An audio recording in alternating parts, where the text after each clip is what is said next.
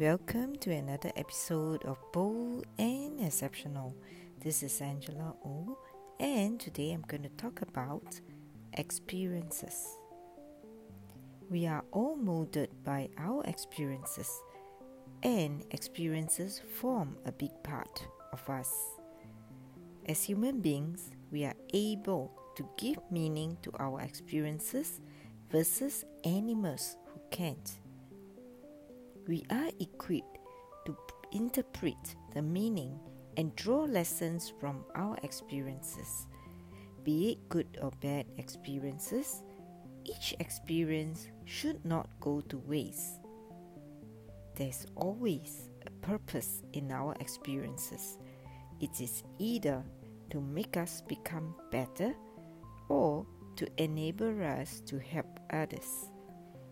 Experience is the best teacher.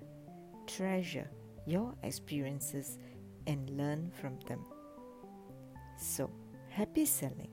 And if you need to reach out to me, email me angelao at heartsell.sg or visit my website at heartsell.sg.